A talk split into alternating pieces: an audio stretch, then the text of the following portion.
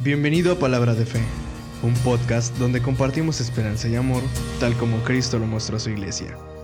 Cada semana tenemos un predicador invitado para compartir la palabra. En este episodio nos comparte un mensaje el pastor Ignacio Solís. Y voy a, voy a hablar de un tema que, que cabe meter esta, estas partes aquí dentro. Y el tema es, nada es casualidad.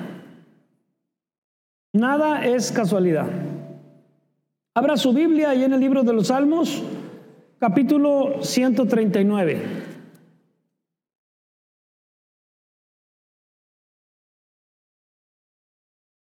Todos los que estén aquí pueden decir amén. Los que no están, porque puede estar aquí, pero no puede estar. Entonces, si están aquí, diga amén. Bien, yo también digo amén porque aquí estoy. Mano Santos está aquí. Mano Santo siempre presente, con toda la enjundia y el, el fervor y la pasión para servir al Señor. Dios bendiga la vida de este varón y a toda su familia. ¿Lo tiene? Si no lo tiene, por ahí mírelo, ya está en la pantalla. Salmo 139, verso 1 al 5 dice, Oh Jehová, tú me has examinado y conocido. Tú has conocido mi sentarme y mi levantarme. Has entendido desde lejos mis pensamientos. Has escudriñado mi andar y mi reposo, y todos mis caminos te son conocidos. Pues aún no está la palabra en mi lengua, y aquí, oh Jehová, tú la sabes toda. Detrás y delante me rodeaste, y sobre mí pusiste tu mano. Luego nos vamos al versículo 13 en adelante. Porque tú formaste mis entrañas, tú me hiciste en el vientre de mi madre, te alabaré, porque formidables, maravillosas son tus obras. Estoy maravillado y mi alma lo sabe muy bien. No fue encubierto de ti mi cuerpo, bien que en oculto fui formado y entretejido en lo más profundo de la tierra. Mi embrión vieron tus ojos y en tu libro estaban escritas todas aquellas cosas que fueron luego formadas sin faltar una de ellas. Cuán preciosos me son, oh Dios, tus pensamientos, cuán grande es la suma de ellos. Hasta ahí, vamos a orar. Padre, en esta tarde estamos delante de ti una vez más, pidiéndote que nos hables a través de esta palabra. Ministranos, exhórtanos, si es necesaria una amonestación, que así sea. Pero esta es tu bendita palabra, la cual está escrito, la suma de ella, toda es verdad. Pero también está escrito, sea Dios veraz y todo hombre mentiroso. Es por eso que nos apegamos a tu palabra para hablar la verdad en cuanto a la escritura y saca toda mentira que hay en nuestra mente, en nuestro corazón, por el poder de tu Espíritu Santo. Señor, abre nuestro entendimiento y nuestra visión para ver las cosas que no hemos visto a la luz de tu palabra. Por Cristo Jesús. Amén y amén. Bien, ¿cuál es el tema? Nada es casualidad. Nada es casualidad. Dice aquí en uno de los versículos, porque tú formaste mis entrañas, tú me hiciste en el vientre de mi madre. Verso 15, no fue encubierto de ti mi cuerpo, más bien en oculto fui formado y entretejido en lo más profundo de la tierra. Mi embrión vieron tus ojos y en tu libro estaban escritas todas aquellas cosas que fueron luego formadas sin faltar una de ellas. Misma escritura dice, hermanos, los cielos cuentan la gloria de Dios y que anuncia el firmamento la obra de sus manos. Y nosotros somos obra de las manos de Dios. Porque cuando estábamos en el vientre de nuestra madre, fueron sus manos las que nos formaron. Y cuando apenas éramos un embrión, los ojos de Dios estaban puestos sobre todos y cada uno de los que estamos en este lugar. Cuando apenas estábamos siendo formados en el vientre de nuestra madre. Pero es triste saber muchas veces que los científicos aceptan más la existencia de Dios que los cristianos y que la manifiestan a través de sus estudios científicos y de los descubrimientos. ¿Por qué? Porque lo que la ciencia hace es mostrar y demostrar lo que Dios ha creado. Y en parte de ello está el estudio del ser humano en todas sus facetas, en cada uno de sus órganos, en su cuerpo, en su cabeza. Y hablando de la cabeza es su cerebro, como lo es la neurociencia. Y quiero hablar de esto un poco porque dice aquí en la segunda parte del versículo 2, has entendido desde lejos mis pensamientos. Has entendido. Asistimos a una junta el día jueves de pastores, la, la junta regional de cada mes, y aquí a la iglesia asistía una familia, una familia que sirvieron por algunos años. Posteriormente el hermano habló con nosotros, dijo, pastor, este, eh, hay una iglesia, centro de fe por allá cerca de, la casa, nos queda muy lejos, por mi trabajo ya me es difícil. Este, le dijo, no se preocupe, no hay ningún problema, oramos por él, este, lo bendecimos y están sirviendo fielmente en aquel lugar. Cuando mencionan eh, que pasen unos hombres que habían ido a un evento, yo volteo cuando van ellos en fila, ¿verdad? Y lo reconocí inmediatamente el hermano. El hermano iba todo cubierto, algunos traían cubrebocas y si con cubrebocas a veces se nos dificulta reconocer a la persona. Imagínense, el hermano llevaba, llevaba gorra y iba todo cubierto con una capucha y nada más los ojos así. Pero cuando él iba, yo lo reconocí nada más por su puro caminar. Cuando nos despedimos, eh, ya me despedí de él, le dije, varón, desde que usted iba pasando, yo lo reconocí por su puro caminar. Dijo, ¿a poco sí, pastor? Le dije, sí. ¿A dónde voy con esto? Que dice aquí, Señor, tú has conocido mi, sentarme y mi levantarme. Pero no solo eso, has entendido de lejos mis pensamientos. El día de ayer que yo estaba oficiando en la quinceñera, en lo que yo estaba compartiendo ahí, yo le hice mención de algo. Le dije, una ocasión yo hice, no hice algo, hicieron algo, pero yo andaba dentro de la bola. ¿Verdad? Y mi padre me llamó en ese momento, no por mi nombre, simplemente le hizo así. O sea, no le hizo así. O sea, lo que voy a hacer es que pongo aquí para que no se oiga muy fuerte por el micrófono.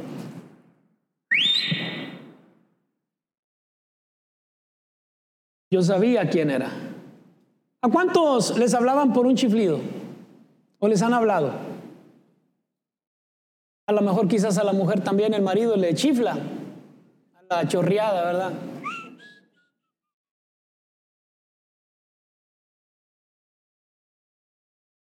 ¿Verdad que sí? Bueno, y escuché y me dejé venir. Llego yo y le digo, mande pa. Dijo, ¿dónde anda? Dije, no, andaba allá. ¿Dónde? Y ya yo ya sabía por qué me estaba llamando, no era por inocente. Y, ya cuando me dijo, ¿qué pasó? Vinieron a darme la queja de que rompió un vidrio. Dije, es que yo no fui, aunque usted no haya sido, pero andaba en la bola. ¿Dónde están sus amigos? Están aquí. De seguro todos corrieron y lo dejaron solo. Pero usted anda en la bola, usted tiene mucho que ver entonces también. Y me dio una buena cintareada.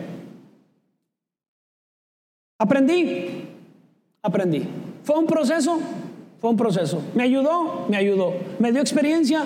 Me dio experiencia. Cosa que los jóvenes no captan y no ven. Y que cuando sus padres están con ellos o sobre de ellos, se molestan. Sienten que eh, ya me estresas, me, me enfermas, me hostigas, me estás fastidiando. Pero ¿por qué te lo está diciendo? Es porque tú no ves algo que ella está viendo. Mas sin embargo aquí Dios conoce nuestro sentar y nuestro levantar y estoy mencionando esto para llevarlos a entender prácticamente de cómo uno simplemente a lo lejos uno puede distinguir a una persona por su puro caminar. Es más, hasta por su forma de pararse. Hace un par de meses cuando llevé a mi esposa a vacunarse allá al, Cintermex, este, yo dije, bueno, voy a ir a ver cómo están las cosas y para saber más o menos en qué ubicación me voy a poner, para llamarle y decirle, este, estoy acá estacionado. Fui de repente, este, eh, yo me paro de esta manera, me paro así. Y eh, estaba yo esperando que pasaran los carros, que se pusiera el semáforo en rojo, ¿verdad? Este, y, y de pronto volteé para ver si veía a mi esposa y dije, bueno, ya hace un rato, a ver si por ahí aparece, ya, ya, ya la hayan vacunado. Y de repente cuando me voy, me, meto a la camioneta, empiezo a checar mi celular empiezan mensajes, mira Nacho, ¿ya viste Nacho? Salió en las tele. Y eran mis hermanas. Con la noticia de que yo había salido en la tele, yo ni cuenta me había dado. Me agarraron los paparazzis. Ahora, no era mí, era toda la bola que estábamos ahí. Más sin embargo, yo estaba ahí, ¿verdad? Y, salí volteando, pero con esta postura. Y le dije, ¿cómo se dieron cuenta que era yo? Dice, ay, por, por tu forma de pararte. Y luego cuando ve a mi esposa, dice, míralo, a ver, ¿y cómo sabes que soy yo? A lo mejor era alguien que se parecía a mí. Porque de repente hay gente que se parece a mí aún aquí en la iglesia. ¿Sí se han dado cuenta? Lo han notado. Hay alguien que de pronto, uno o dos por ahí, que se, me dice, mira, se parece a ti. Entonces, digo, ¿cómo sabes que soy yo? Dice, ay, dice, ay, amor, por tu forma de pararte y por tus manos que pones aquí en tu cintura. En tu cintura. Dije, exactamente. Bueno, si físicamente usted y yo podemos detectar y conocer a una persona por su forma de caminar, simplemente yo puedo cerrar los ojos y decir, a ver, hermano Meléndez, hábleme. Yo le voy a decir, ¿Me puede alguien hablar acá? Diciéndome o tratando de engañarme este, que está por acá, pero yo conozco la voz del hermano Meléndez y el hermano Meléndez está por acá porque ya lo vi, obviamente. ¿Verdad? Entonces, yo distingo por la voz, pero también distingo a una persona de lejos por su forma de caminar. No conozco sus pensamientos. No sé lo que están pensando ahorita aquí. ¿Verdad? Sin embargo, Dios desde lejos conoce nuestros pensamientos. Ahora, nada en la vida es casualidad. Esto quiere decir, y esto significa, que entonces hay un propósito en cada cosa que acontece a nuestra vida. Si alguien se cae, no es casualidad. ¿Por qué no es casualidad? Porque no se fijó y si no se fijó, esa caída tuvo un propósito. ¿Cuál?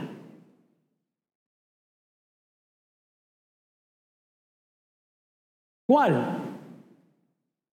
Enseñarnos. Para la próxima, fíjate. Hay cosas que a veces sí son casualidad. ¿Usted no se ha expresado alguna vez con alguien y le ha dicho, qué casualidad? Pero ese, qué casualidad, es como, como irónico. Ay, qué casualidad. Oye, fíjate, nos topamos, qué casualidad. Me venía siguiendo. Oye, fíjate que, qué casualidad. O sea, es con ironía, es con sarcasmo. ¿Por qué? Porque quizás algo se premeditó en el asunto, en alguna situación. Mas, sin embargo, llegamos a entender que en la vida nada es casualidad y como nada es casualidad, hay un propósito y el propósito nos lleva a pasar por un proceso en la vida. Pero ese proceso muchas veces va a haber adversidades. Adversidades las cuales nos van a enseñar, las cuales nos van a dar la experiencia. ¿Sí? Entonces, una adversidad no es para debilitarnos, es para hacernos más fuertes. Un problema no es para hacernos menguar, no es para alejarnos, es para acercarnos más. Dice un dicho por ahí, lo que no te mata, ¿qué? Te hace más fuerte. Lo que no te aleja, te une. Lo que no te tumba, te levanta. Entonces, las situaciones adversas que nosotros pasamos en la vida son para hacernos más fuertes. Un problema no es para alejarme de Dios, es para acercarme más a Dios.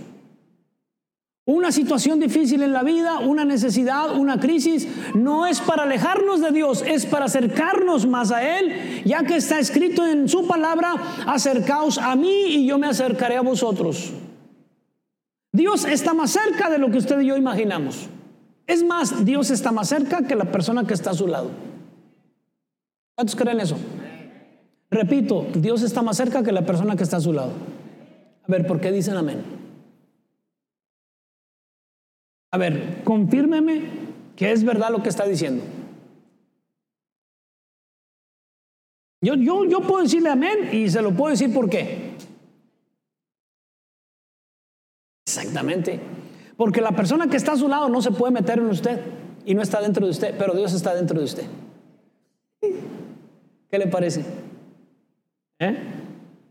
Entonces, esas adversidades nos ayudan a cumplir y nos preparan para cumplir el propósito que Dios tiene para nuestra vida. ¿Sí? Porque esas adversidades nos van a dar la experiencia, nos van a dar la sabiduría, pero muchas de las veces también dentro de ese andar vamos a cometer errores. Y tenemos que ser arriesgados en la vida muchas veces. Arriesgados. ¿Cuántos han sido arriesgados en la vida alguna vez? En la infancia fueron arriesgados. Dice un dicho, el que no arriesga, no gana. ¿Por qué? Porque uno tiene miedo a arriesgar y el miedo siempre te paraliza y te pone una línea para no ir más allá de lo que Dios tiene para ti. Pero vamos a ver, eh, hablando de ser arriesgados y de ser atrevidos. Si alguien de pronto dice, Señor, yo quiero que tú me des el don de sanidad, bueno, ¿qué tienes que hacer? Arriesgate, ve con los enfermos. Ahí si me contagio, pues arriesgate. El que no arriesga no gana, ¿verdad? A veces mi esposa, este, o no, me acuerdo quién, eh, la hermana, una hermana dice, este, mira, ve y habla. De entrada ya tienes uno. Si te dicen sí, ya es ganancia. Pero a veces el miedo nos paraliza y nos detiene y no podemos avanzar. Yo me acuerdo algunas situaciones de la infancia. Había unos que, eran bien arriesgados. Por, por decir un ejemplo, cuando las barajitas, X tipo de barajitas, había unos que traían unas pacotas de barajitas, de luchadores o de lo que usted quiera, de las barajitas de moda. Y traía unas pacotas. ¿Por qué traía unas pacotas? Unas, así unas pacotas. Porque lo arriesgaban todo y llegaban a veces y empezamos a jugar y, y no, yo no más una, yo no más una, yo no más un par, yo no más dos, yo nada más tres. Ellos llegaban y aquí está todo y así en la pacota aventaban la moneda y que hasta se, se oía bien bonito. La agarraban y, y, cuando la agarraban así sonaba bien bonito también.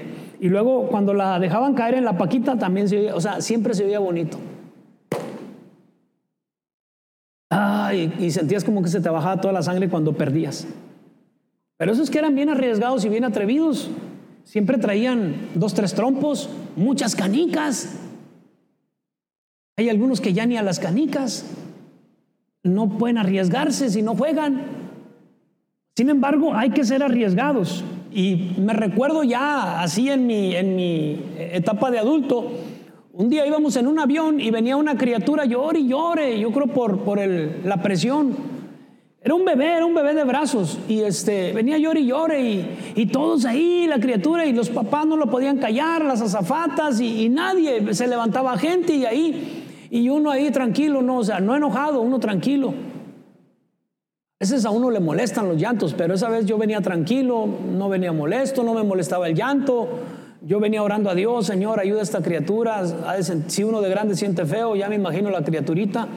Y luego si no le hallan, pues uno de perdido sabe qué es la presión, pero el niño, ¿qué? Entonces me armé de valor. Dije, me voy a levantar y voy a ir y voy a orar por esa criatura.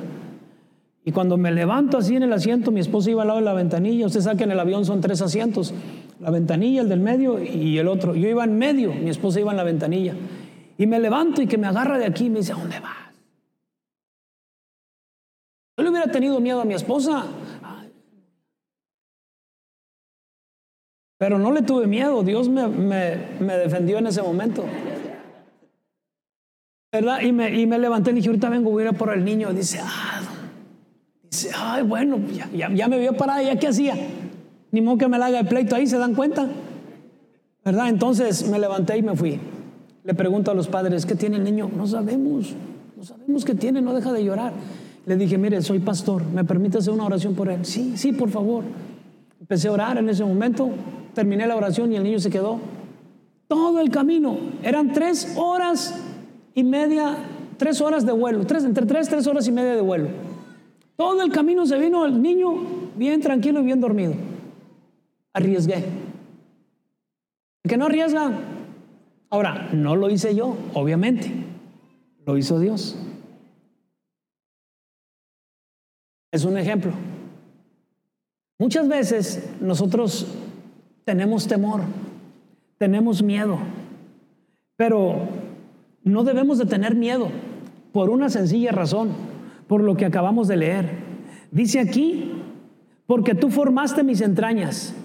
Eso significa, reitero lo que decían ahorita, ¿por qué Dios está más cerca que el que está a tu lado? Porque está dentro. Así, sencillo, porque está dentro. Bueno, ¿dónde estaba Dios cuando yo estaba en el vientre de mi madre? Estaba ahí en el vientre de mi madre formándome. Sus manos me formaron. Obviamente, yo sé que nuestra mente es bien traicionera y bien, bien rebelde. Y va a decir, ay, pastor, no exagere. ¿Cómo Dios va a caber ahí en el vientre y va a estar la criatura y Dios ahí? ¿O cómo van a estar las manos de Dios ahí? O sea, hasta eso o sea, nos hacemos, hombre. Queremos discutir, queremos cuestionar, nos molestamos por cosas que no entendemos en nuestra mente. Ahora, las manos, si la Biblia lo dice, sus manos nos formaron. ¿Cómo? ¿Estaba ahí? ¿Estaba en el cielo? No lo sé. ¿Sus manos están grandes? Pues sí, están muy grandes, del cielo hasta la tierra. ¿Y cómo es? Y tratamos de imaginarnos en nuestra mente cómo es de que las manos de Dios nos formaron. Solo lo dice la Biblia, punto, se acabó. ¿Cómo lo hizo? No lo sé. Pero sus manos me formaron. ¿Cuántos formaron las manos de Dios? ¿A cuántos? Solo a cinco. Los demás, ¿quién los hizo? El mono, la naranja, jajaja. Ja, ja. Lo digo por el canto, no vengo del mono, no, no, no, ni de la naranja, jajaja. Ja, pues ¿quién me hizo a mí? Fue mi Dios. ¿Quién lo hizo a usted? Va a salir un niño, mi papá y mi mamá. Ahorita voy a hablar de eso, de, los hacedores en el vientre de papá y mamá. Entonces, Dios nos formó y si Él estaba ahí, por eso no debemos de tener temor, porque si Él estaba ahí, a estas alturas, Dios sigue estando contigo. Dios está contigo. Y vuelvo a reiterarlo, Dios está contigo. Lo creas o no, Dios está contigo. Lo sientas o no, Dios está contigo.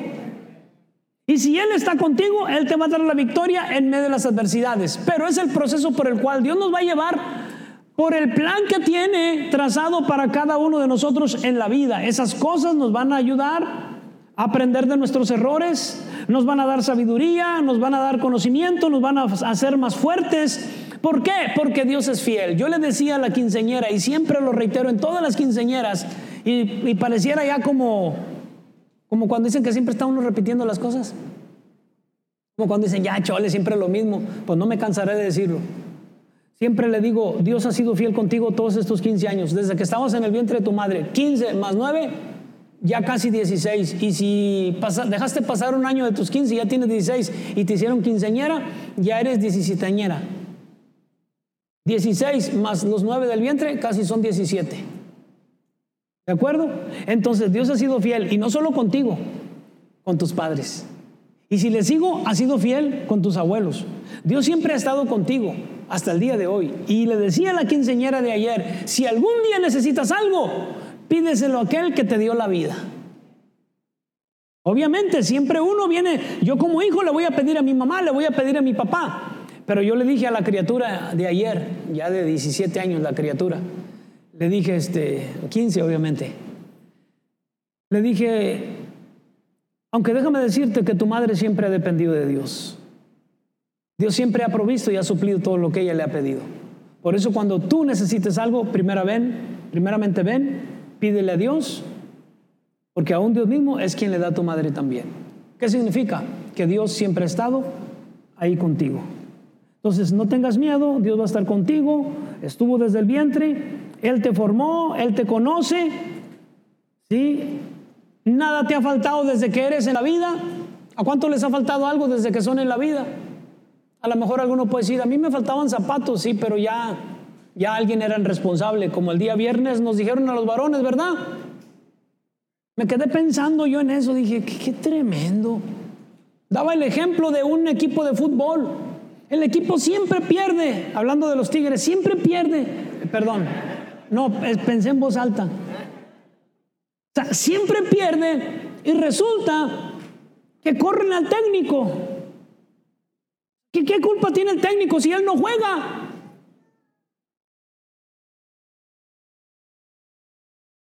Y luego nos dijeron, aunque el técnico no juegue, es el responsable del equipo. Así tú, varón, todo lo que pasa en tu matrimonio, todo lo que pasa en tu familia, tú eres el responsable. Y yo orándole a Dios, ¿y qué culpa tengo yo? Así que mujeres, desahóguense, esténse tranquilas, ustedes no tienen la culpa de nada. ¿Por qué mi hijo salió así? Es por el molde que escogiste. Bueno, o sea, no en ese sentido. Pero ¿por qué mi hijo es así? El responsable es tu esposo, punto, se acabó.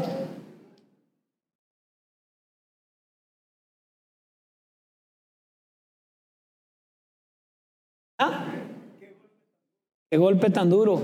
Decía un hermano, uno de los líderes, decía, hombre, ando mareado. Le dije, yo estoy noqueado. Tú estás mareado, yo estoy noqueado. Oye, eso está grueso, hermano. ¿Cómo que, a ver, a ver, ¿por qué nosotros los hombres somos los responsables de todo? Ah, entonces me cayó el 20 y dije, ¿se acuerdan que yo una vez les predicaba a los, bueno, predicaba aquí en la iglesia y les decía que todo lo que pase, pero yo les decía de otra manera, ¿quién es el culpable? El hombre. ¿Hay problemas en tu matrimonio? El hombre. ¿Hay problemas en tu familia? El hombre. El hombre es el responsable. Ya me cayó el 20, dije, no, sí es cierto, Señor. Perdóname, la he regado y he entendido. Escuchen, varones, les voy a decir algo muy importante. Primeramente está la familia antes que el ministerio. Porque uno de los errores que nosotros los ministros cometemos o los líderes cometemos es que por andar en, cosas de Dios en el ministerio, descuidamos a la familia.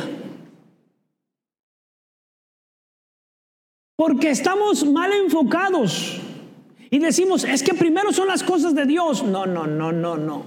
Yo a varios me los he parado en seco y les he dicho, primero es la familia antes que el ministerio.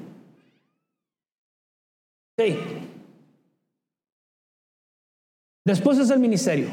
No, pero ¿cómo? Se sienten como que van a pecar contra Dios o como que les va, Dios los va a castigar si hablan de esa manera. No, no, no. Primero es la familia. Y creo que eso ratificó el mensaje del, viernes, ¿verdad que sí, varones? ¿Verdad que sí nos dijeron eso? Primero la familia y después lo demás. Entonces, hay hombres, ¿cómo les puedo decir para que no, no se escuche así tan, tan feo, tan drástico, tan grosero con los hombres? Hay hombres que no trabajan. Ay, soy yo muy grosero, va como quiera. Perdónenme. O sea, no traen para el sostén de la casa. ¿Sí me explico? Entonces, no están poniendo en primer lugar. Hay muy cristianos, pero no dan chivo al sacrificio.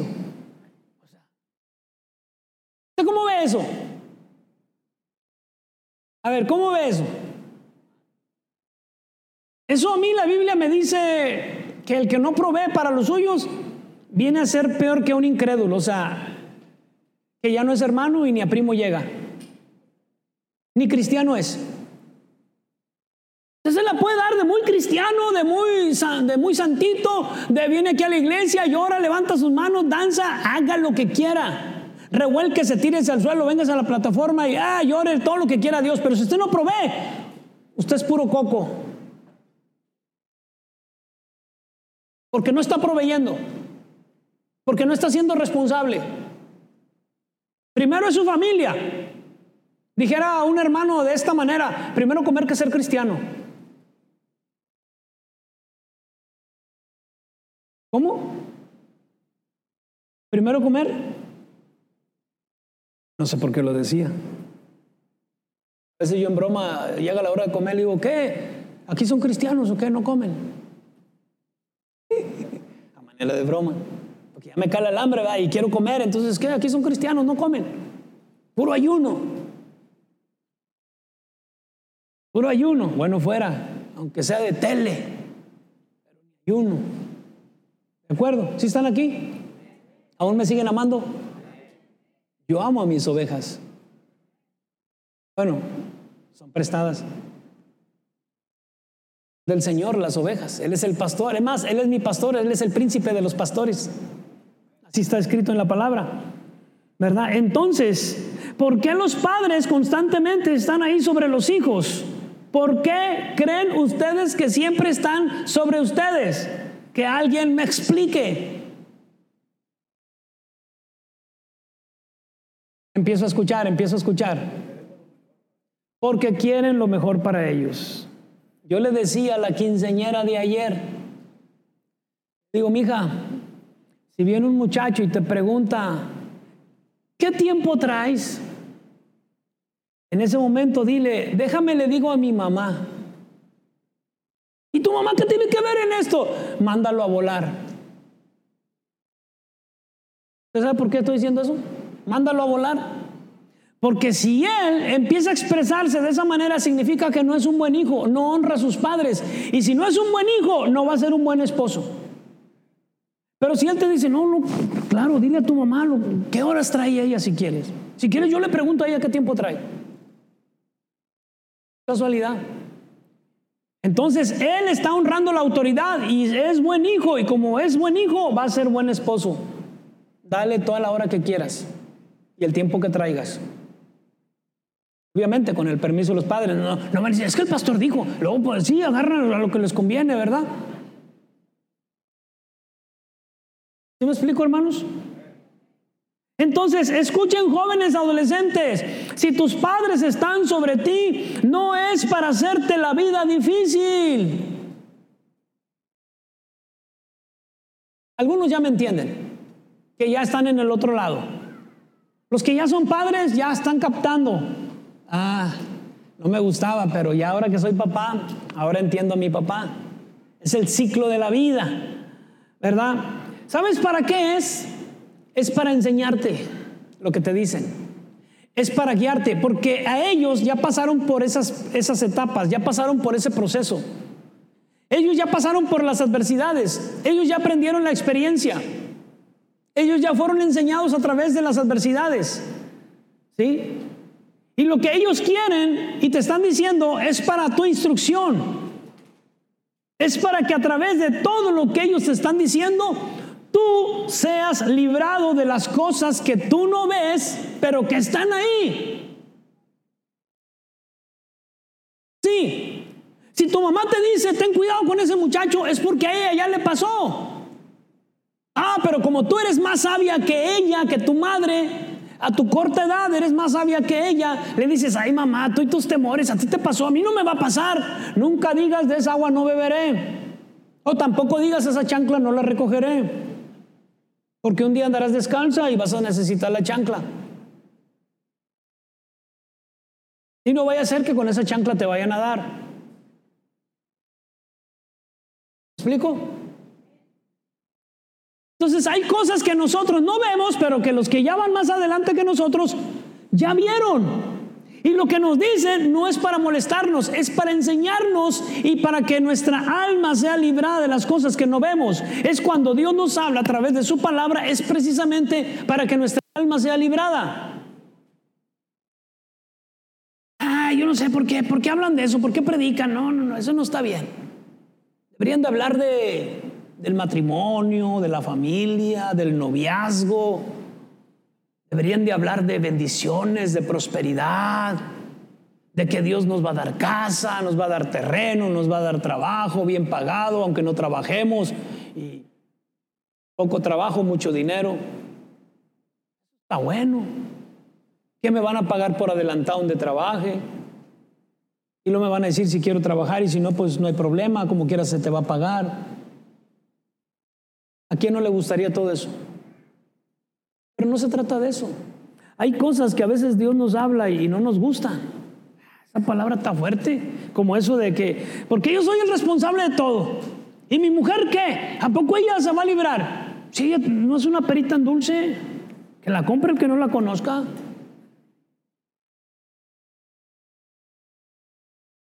¿Qué dicen mujeres? ¿Son responsables?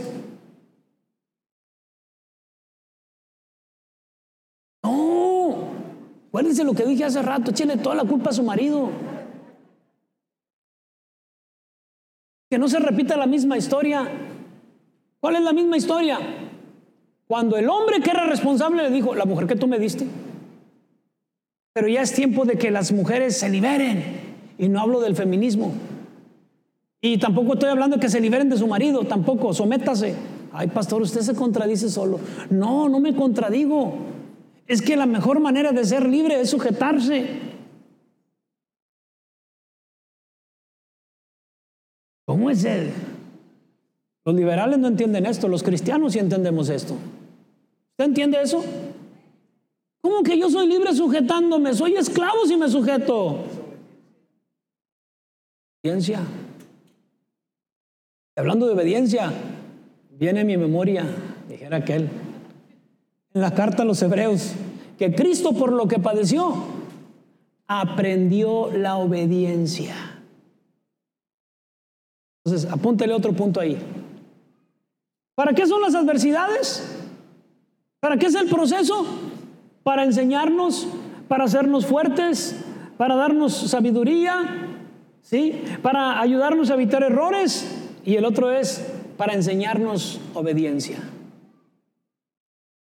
Cristo, por lo que padeció, aprendió la obediencia. Hay muchos que les pasa y les pasa y les pasa y aún así no obedecen. Y para muestra basta un botón. Pasan en las noticias donde ciertas personas llegan al aeropuerto y en el estoy hablando de la Ciudad de México. Usted sabe que en la Ciudad de México está más crítico que aquí la pandemia. ¿Cierto o no? Bueno, allá, en el aeropuerto, la multitud y sin, y sin cubrebocas mucha gente.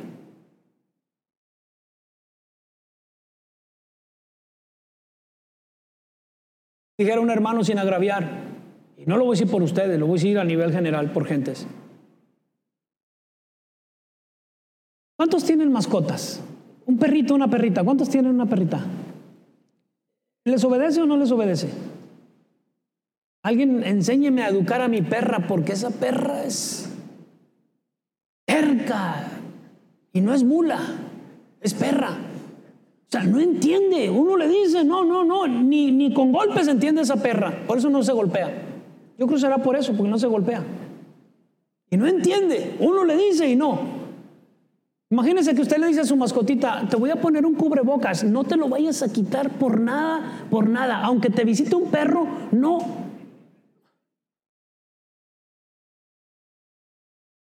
no te lo quites. ¿Usted qué cree? ¿Que su, perra se lo quite? ¿Se lo va a quitar su mascota? Se lo quitará una vez, pero va a aprender. El hombre ni con la misma piedra que se tropieza aprende a caminar.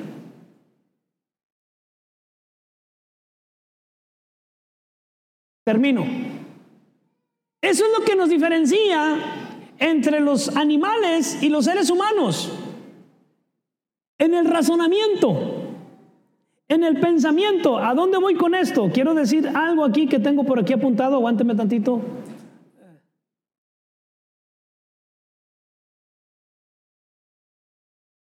Ok.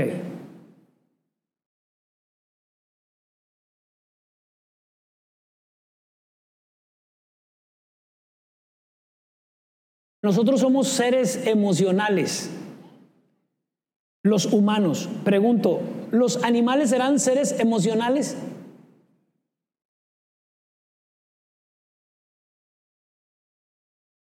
¿Qué dicen? ¿Los animales son seres emocionales? ¿Quién dice, quién dice sí? Ok, bájela. ¿Quién dice no? Y luego, ni sí ni no, ¿dónde quedan?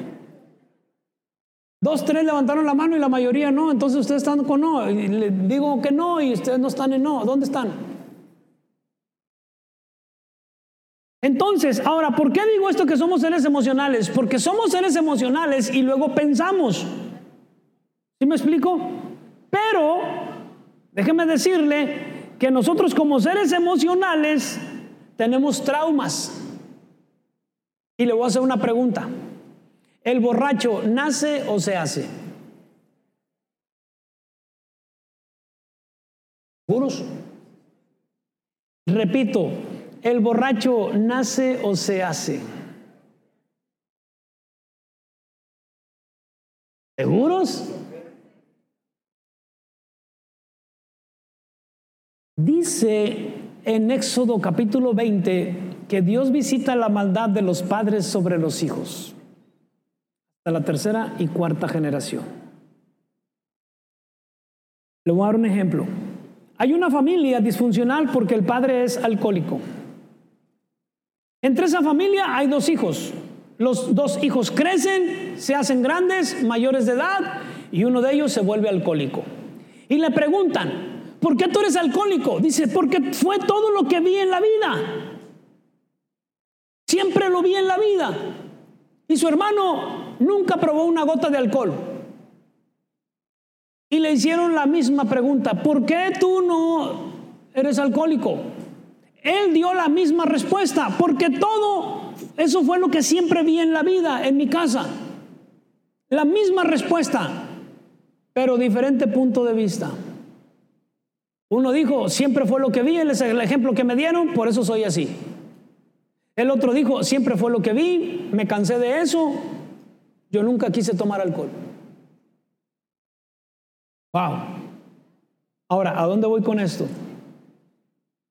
Que muchos de nosotros tenemos traumas y los traumas es, algunos obviamente van en el proceso, Somos, son recibidos en el proceso de la vida, pero otros están desde antes de nacer.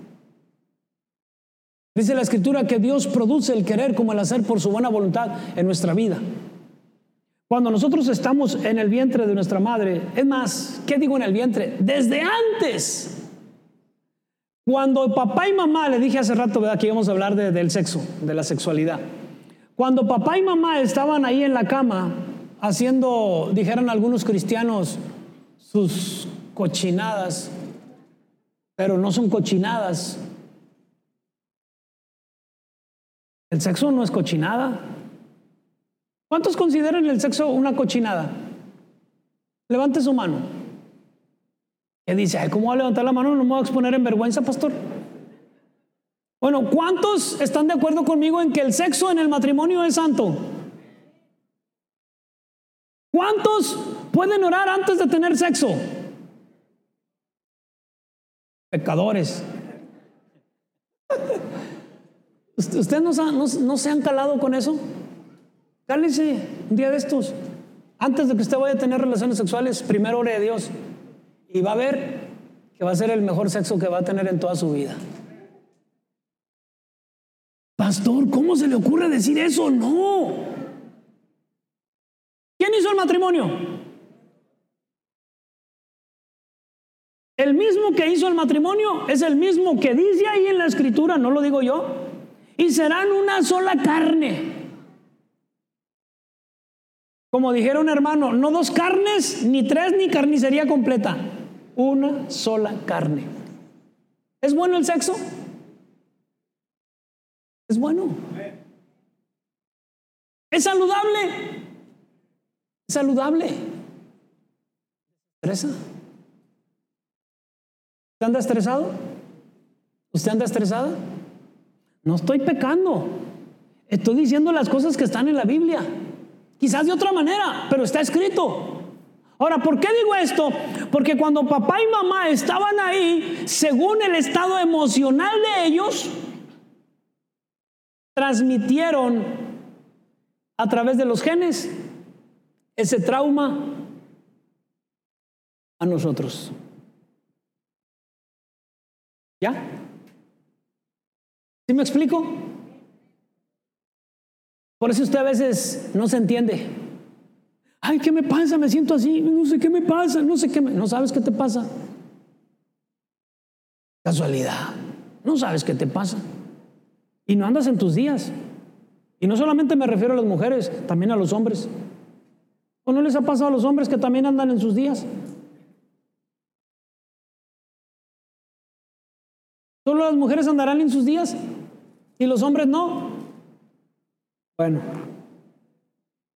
usted ha escuchado gente que, ah, así soy yo. Así es mi manera, mi manera de pensar, déjame yo. Yo pienso diferente a mis padres. No, tú no piensas diferente a tus padres, tú piensas igual que tus padres. ¿Y sabes por qué piensas igual que tus padres? Porque sus pensamientos de ellos te lo transmitieron a través de los genes de ellos. Por eso tú eres así, por eso piensas así. Por eso es necesario y es una necesidad que nuestra mente sea renovada por el Espíritu de Dios. Eso cambia las cosas. Porque cuando yo estoy en Cristo y cuando la palabra empieza a penetrar en mi cabeza, en mi mente, en mi corazón, eso me hace ver las cosas de otra manera y empiezo a pensar diferente. Por eso ya no pienso como pensaba antes. Por eso ya no actúo como pensaba antes, porque tal es el hombre, tal es su pensamiento. Como actúa él, así son sus pensamientos. Por eso está escrito que nosotros necesitamos renovar nuestra mente a través del Espíritu de Dios. Es la única manera de ser transformados, que la palabra de Dios penetre en nosotros a través de los genes del Espíritu de Dios. Voy a profundizar más adelante, primeramente Dios, en, en esos puntos. Y me voy a meter un poquito acerca de la neurociencia de conocer un poquito más nuestro, nuestro cerebro, nuestro corazón. Porque hay, hay pasajes que son neurocientíficos. Uno de ellos es Hebreos 4:12, porque la palabra de Dios es viva y eficaz, que penetra hasta partir el alma, el espíritu, las coyunturas y los tuétanos, y discierne los pensamientos y las intenciones del corazón. Póngase de pie, por favor. No es casualidad que usted esté aquí, hermano. No es casualidad. Si usted pensaba de una manera, cuando escucha la palabra, usted piensa de otra. Somos hijos de Dios. Y Dios es a lo que se refiere cuando dice ahí, tus manos me formaron. Mientras yo estaba ahí, tú estabas poniendo algo de ti en mí. En el judaísmo se cree de esta manera, escuche, en el judaísmo se cree de esta manera, que cuando uno es bebé, mientras está en el vientre de la madre, Dios le enseña la Torah a la criatura. Y le enseña, le enseña de tal manera que la criatura es sabia, pero al momento de nacer se hace que se le olvide todo eso.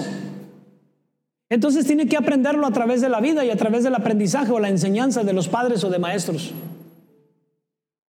Ellos creen eso, de que mientras uno está en el vientre, uno sabe toda, toda la escritura.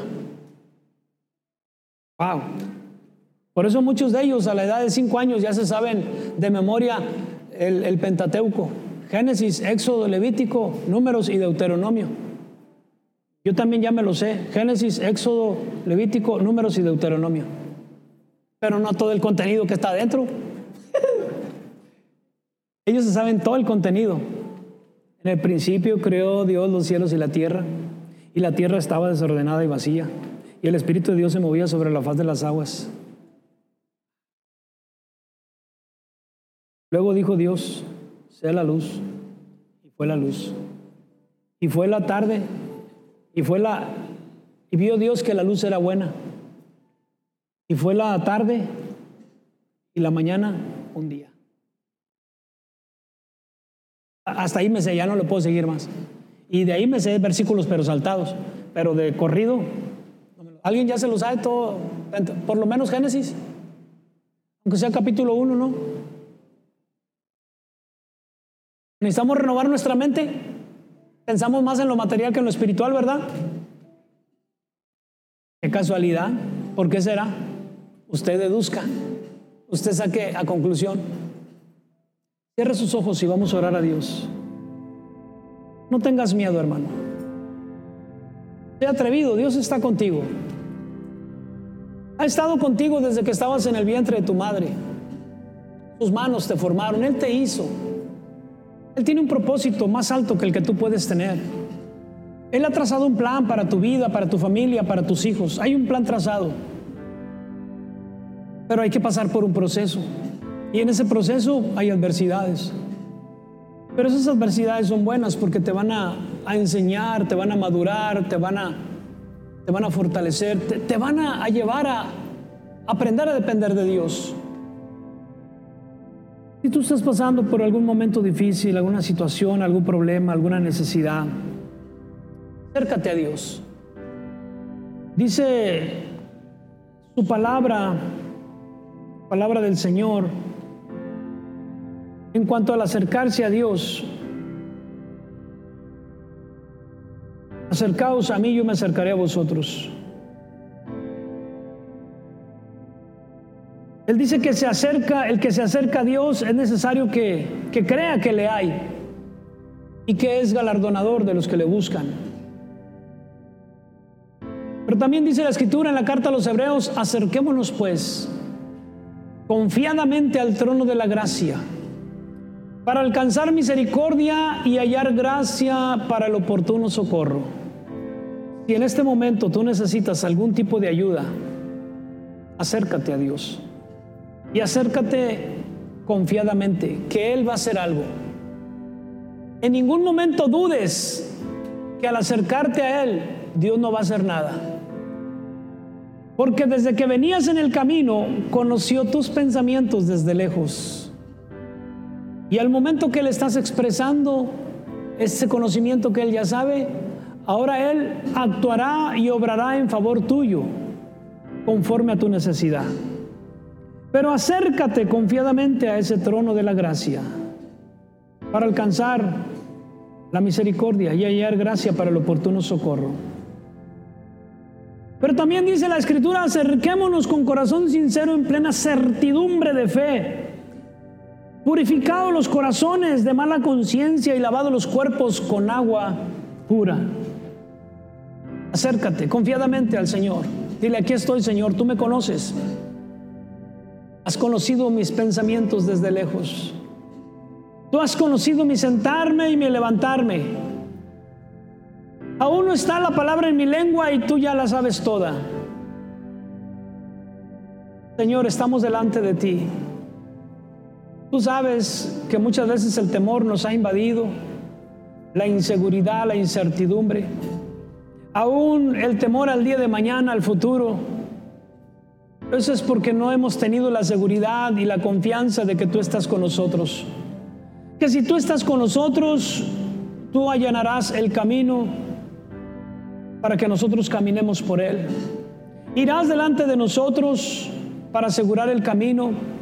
Has hablado nuestra vida porque has visto lo que está enfrente de nosotros y nosotros no lo hemos visto, como cuando el padre aconseja a los hijos, los hijos se, se fastidian de tanto consejo pero es porque no, no han visto lo que sus padres han visto delante de ellos.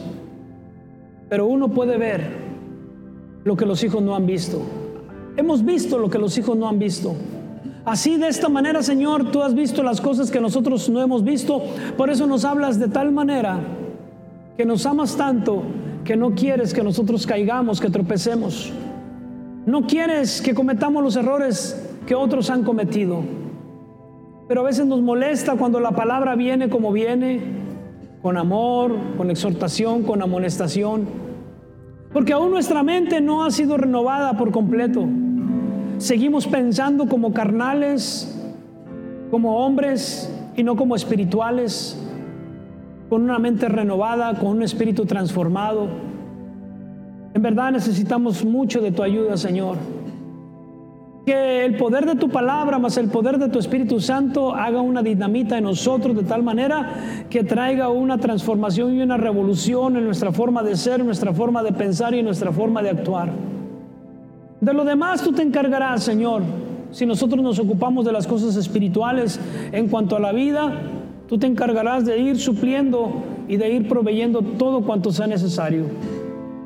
Porque desde los días de nuestros padres, Muchos de nosotros nos hemos apartado de tu palabra y no la hemos guardado. Pero tú nos has exhortado una y otra vez, volveos a mí, yo me volveré a vosotros, ha dicho Jehová de los ejércitos. Mas se preguntaron y dijeron, ¿en qué nos hemos de volver? ¿En qué nos hemos de volver? Señor, ayúdanos en verdad, te necesitamos. Pido por cada familia que está aquí, cada padre de familia que está batallando con la conducta de, sus hijos, porque hemos escuchado que están batallando algunos con sus hijos. Pero estamos orando, confiando en que tú vas a traer una restauración en la familia, que tú vas a traer una transformación en cada vida, tanto de los padres como de los hijos. traerás una restauración en la relación entre padres e hijos. Traerás una restauración aún en la relación de los matrimonios. Bendecimos tu nombre y te damos gracias por ello, creyendo que tú obrarás siempre en favor de aquellos que buscan tu nombre. Gracias por Cristo Jesús. Amén. ¿Cuántos pueden darle un fuerte aplauso al Señor en esta hora?